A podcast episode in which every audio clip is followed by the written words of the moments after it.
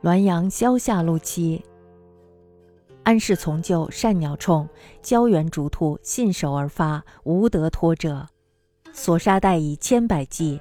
一日遇于兔，人立而拱，目炯炯如怒，举冲欲发，忽诈而伤之，兔已无迹。心知乃兔鬼报冤，遂戳其事。又常从勤晚归，见已昏黑，见小旋风鬼物，火光盈盈，旋转如轮，举冲中之，乃突笔一之，管上微有血迹。名人小说宰牛天赐供状事，言凡物以更深日得人血，皆能成魅，是火然于。唐旧安某擅长用鸟枪，在野外呢追逐野兔，随手射击，没有一只兔子能够逃脱的。他杀的野兔恐怕要以千百来计算了。一天呢，他遇到了一只野兔，像人一样的立起来向他拱爪，目光炯炯，像是在发怒。